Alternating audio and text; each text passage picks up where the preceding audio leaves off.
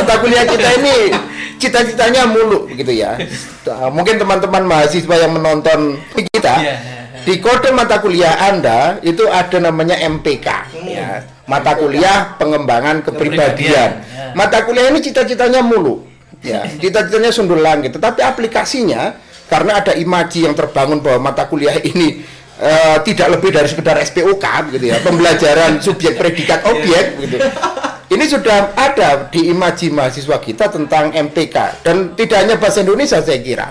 Ada empat mata kuliah yang nasibnya sama. Bahasa Indonesia, kewarganegaraan, Pancasila dan agama. Agama. Saya yakin bahwa sebelum masuk mata kuliah agama itu sudah angop gitu. Mata kuliahnya apa? Pancasila gitu. Iya. Iya. Karena apa? ada imaji yang terbentuk gitu ya. Ada image yang terbentuk yang meruak gitu, menyeruak pada keempat mata kuliah ini. Padahal cita-cita mata kuliah ini tinggi. Ya. Iya. Bahkan di di platform kurikulum di desain kurikulum kita, empat mata kuliah ini adalah empat mata kuliah wajib nasional Wajib Iya. nasional. tidak lulus salah satu tidak akan bisa jadi sarjana. Ya, Lah, iya. lah. Tetapi Dan ini imajinya ini itu loh. bebannya terlalu tinggi pak karena itu adalah ini kan terjadi karena ya dirasa moral bangsa turun kemudian semua pihak menyalahkan Iya. lembaga pendidikan akhirnya Muncul, muncul Dilempar MPK, iya. pendidikan karakter. Karakter. tapi yang menanggung itu hanya empat mata kuliah Ya. Ya. Ini beban berat ya kita di kondisi kelas biasa bukan daring disuruh mengawasi moral mereka itu kan sudah melanggar hak juga terlalu berat kan untuk Iya. mengukur Iya. sikap mahasiswa Benar, apalagi daring gitu. ini maka yang menjadi tantangan lebih lah buat pe- pengampu mata kuliah empat mata kuliah. Mata kuliah ini ya. eh, anu awang uwung ini. Kalau bahasanya Renda empat mata kuliah apa? Anggur dan rembulan ini. Posisinya ada di atas. Dalam sajak sebatang lisong ini.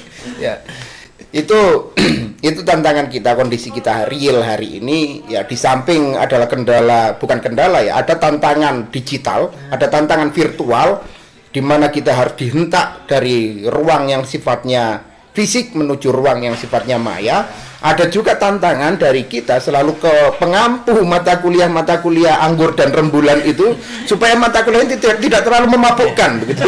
Supaya mata kuliah ini bisa di- bisa merembes dan bisa membumi. Ah, ya bisa praktikal begitu ya ya ini karena cita-citanya sekali Iya. Eh, jangan sampai mata kuliah ini menjadi mata kuliah yang dalam bahasa Jawa disebut dengan kabotan jeneng.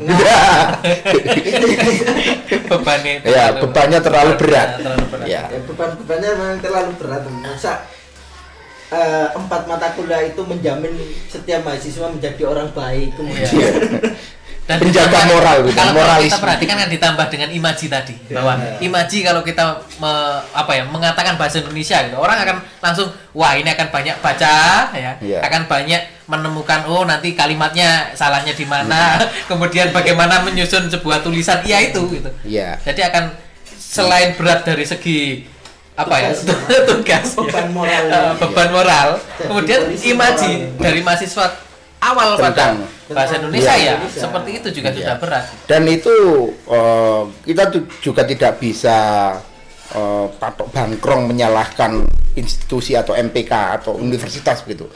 Karena eh, pembelajaran bahasa Indonesia memang ya seperti itu.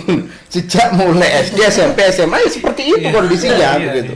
Ya pembelajaran bahasa Indonesia tidak lagi menjadi sebuah pembelajaran yang menarik begitu. Ya.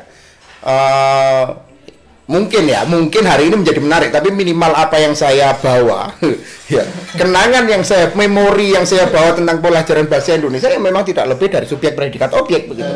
Kalau di situ ada nilai sastrawi ya nilai sastrawi kita disuruh membaca satu paragraf kemudian nilai moralnya apa gitu. Padahal secara sastrawi itu salah gitu. Kita tidak bisa bahwa eh, novel Siti Nurbaya kita ambil satu paragraf karakter Datuk Maringgi yang tidak bisa. Satu paragraf tidak bisa mewadai itu gitu. itu, ya Ah, ini eh, memang imaji atau memori yang terbentuk dari mata kuliah ini maka kita bisa lihat kondisi hari ini mungkin bisa eh, dicarilah datanya bahwa ada kemungkinan, bukan kemungkinan ya, bahwa nilai nilai uang bahasa Indonesia itu tidak pernah lebih tinggi daripada uang bahasa Inggris gitu. Ya, Ya, nilai nilai uang itu. itu, Iya, iya. itu salah satu Lah. problem Ini akan menjadi masalah. Kenapa itu terjadi?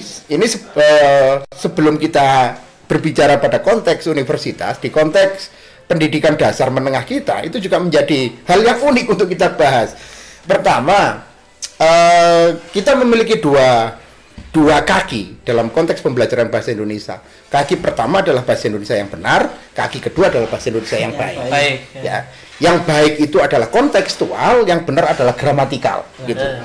Ini menjadi menarik karena apa? Yang benar tidak pernah digunakan Nah, secara iya. verbal, secara praktikal, yang praktis tidak pernah digunakan secara gramatikal. Ya, sehingga kita memiliki dua dua sisi itu. A- a- kalau se- seandainya sebagai analogi yang lain ya, meskipun dalam bahasa Arab ada istilah bahasa Arab sukiyah, bahasa Arab pasar begitu. Tetapi meskipun orang pengguna bahasa Arab sukiyah, peng- pengguna bahasa Arab fas- pasar, ketika dia diperdengarkan atau dia berdialog dengan orang bahasa Arab fusha, bahasa Arab fasih gitu, bahasa Arab kitab, dia akan paham. Karena Iya. dasarnya memang bahasa Arab pasar, eh, bahasa Arab fasih fusha yang kemudian di- disederhanakan menjadi bahasa Arab eh, suki pasar gitu. Iya. Kita tidak. Kita memang sejak awal memiliki dua platform Iya. itu, dua bentuk Iya, iya, itu. Yang diajarkan di sekolah itu adalah bahasa yang benar. Nah. Uniknya tidak pernah digunakan dalam bahasa keseharian. Nah, Iya. sedangkan bahasa kita keseharian itu tidak, pernah dekat dengan gramatikal. dan bahasa yang dimasukkan dari bahasa verbal itu selalu jauh dari bahasa yang kita. benar Nah, ya. Maka ya mem- Jaraknya jauh sekali. memang uh, muncul bahasa tulis dan bahasa uh, lisan. Ini nanti ini nanti permasalahan yang akan kita hadapi dalam pelajaran mata kuliah bahasa Indonesia. Itu yang pertama. Yang kedua, eh, pem- pelajaran atau mata kuliah bahasa Indonesia ya itu adalah mata mata pelajaran yang didesain dengan kompetensi paling besar adalah kompetensi membaca. Hmm. Ya, kita bisa sama-sama ingat bagaimana soal ujian akhir kita. Ya, pasti bahasa Indonesia itu penuh dengan paragraf. Ya. Padahal siswa kita tidak pernah diajarkan atau tidak pernah diramahkan dengan konteks literasi, konteks literate. Ya. Ya, itu seolah-olah dibebankan pada bahasa bahasa Indonesia. Indonesia Nah, itu. untuk meningkatkan minat baca mereka. Lah, ini menjadi masalah juga. Sebenarnya eh ya bagaimana ya? Seharusnya kan semua ini menjadi tanggung jawab bahwa pendidikan kita itu dasarnya memang harus literasi. Kalau dalam eh, wacana literasi kan ada literasi digital, literasi eh, apa? Kon- iya banyak Media. banyak banyak apa banyak aspek dalam dunia literasi itu. Lah bahasa Indonesia salah satu itu. Bagaimana mungkin siswa kita mau mengajarkan eh, mau mampu mengerjakan soal yang tidak ramah dengan dia gitu. Ya, soalnya tidak ramah. Dan ini juga eh, bisa kita cermati hasilnya ketika eh, pembelajaran pada jangankan pada mahasiswa-mahasiswa di luar jurusan atau jurusan pendidikan bahasa atau jurusan sastra begitu ya. Wong pada mata kuliah sastra pada teman-teman mahasiswa sastra saja kemampuan kemampuan literasi mereka itu eh, tidak baik-baik amat begitu ya. tidak baik-baik standar amat. ya, iya. standar. Ini menjadi tantangan, ini menjadi tantangan. Iya. Bagaimana mungkin ini kan jamak kita temukan bahwa ada mahasiswa sastra Indonesia tetapi tidak memiliki kompetensi bacaan sastra. Iya. Ini kan ya menarik sekaligus tragis ya. Ini anu tragikomedi ini, komedi tragis. Iya. komedi yang tidak lucu sebenarnya. Ini kan jamak kita temukan Iya. perihal itu gitu ya. Ini imaji-imaji yang terbentuk pada mata kuliah bahasa Indonesia. Saya yakin bahwa teman-teman yang hari ini masuk mata kuliah bahasa Indonesia memiliki imaji yang sama begitu bahwa mata kuliah ini tidak lebih dari MPK apa subjek predikat Subjek, objek. Kemudian Menulis kalimat utama gitu ya. Iya kan? Itu Kalimat pokoknya itu di mana? pokoknya di mana. Cuman itu-itu saja. Padahal eh, harus apa? Kita sandarkan lagi bahwa mata kuliah ini adalah mata kuliah yang bercita rasa tinggi. Oh, Iya. oh, oh. Pengembangan tinggi. kepribadian. Pengembangan kepribadian. Iya. Punya nilai-nilai Ah, yang luhur. Iya. Diperjuangkan. lah kepribadian apa? Ini kan pertanyaannya. Kepribadian apa yang disandarkan, yang disematkan pada mata kuliah bahasa Indonesia sebenarnya? Saya kira nasionalis yang nasional wah, Pak, lebih banyak pada kon- konteks nasionalistik itu pun sebenarnya nilai-nilai kepribadiannya masih abu-abu sangat, Iya. sangat umum nggak konkret. Paling konkret ya memastikan bahwa mahasiswa atau yang belajar bahasa Indonesia mampu mencintai bahasa Indonesia.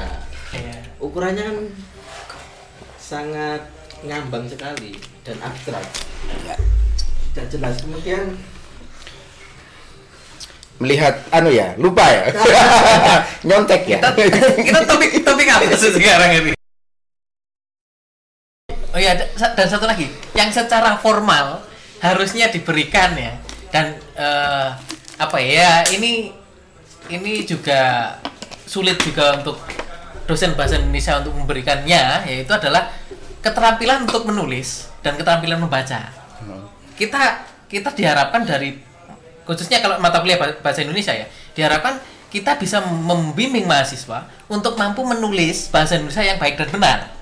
Menulis sebuah makalah, menulis sebuah eh, apa tulisan tulisan tulisan ilmiah ya. Nanti bagaimana menulis sebuah artikel ilmiah yang dimasukkan ke jurnal. Eh, kemudian bagaimana kelak menulis sebuah skripsi, sistematikanya seperti apa. Kemudian eh, kita menulis tulisan populer yang ya bisa berupa artikel yang dimasukkan di koran atau mungkin eh, menulis eh, esai dan dan seterusnya gitu. Nah, kita diharapkan untuk melakukan seperti ini hanya dalam satu semester dan itu akan akan sulit juga untuk kita dan itu beban untuk bahasa Indonesia gitu. Bahwa bisa jadi ya ke depan ketika se- seorang mahasiswa itu mengerjakan sebuah skripsi gitu. Kemudian tulisannya buruk, yang ditanya adalah Nah, ini sudah belajar bahasa Indonesia atau belum? Nah, itu ya sih masalah. Jadi bahasa Indonesia memiliki beban untuk ke depannya untuk mahasiswa menulis skripsi. Jadi penulisan itu dan bahwa kita tidak mampu untuk sebenarnya ya satu semester dia mahasiswa itu mampu menulis dengan baik dan benar gitu loh. itu tidak akan mampu karena apa menulis dan membaca itu keterampilan skill karena dia keterampilan karena dia skill maka perlu diasah Iya. Iya. eh. bukan, Dan- bukan hal yang iya. selesai Iya. diajarkan kemudian mereka bisa menulis tidak dan itu. kita juga harus memahami dalam konteks kompetensi berbahasa gitu ya ada kompetensi yang sifatnya reseptif dan ada kompetensi yang sifatnya produktif Eh, membaca ini reseptif menulis itu produktif. Eh, menyimak itu reseptif berbicara itu produktif. Produktif. ya maka kita harus pahami juga bahwa tidak mungkin kita akan menulis dengan baik kalau bacaan kita tidak ada. Ini Iya. ini hukum alam ya, hukum alam. Ya, bacaannya harus penuh dulu baru Iya. kompetensi menulisnya bisa Iya. bagus. Simaannya harus benar dulu maka kompetensi berbicaranya akan berkembang. Nah ini ini dua hal yaitu reseptif dan produktif satu paket Iya, ngomong-ngomong ini cuman minumnya dingin aja ini. Le, kita podcast ngombe ini kok angin kayak gelegen terus.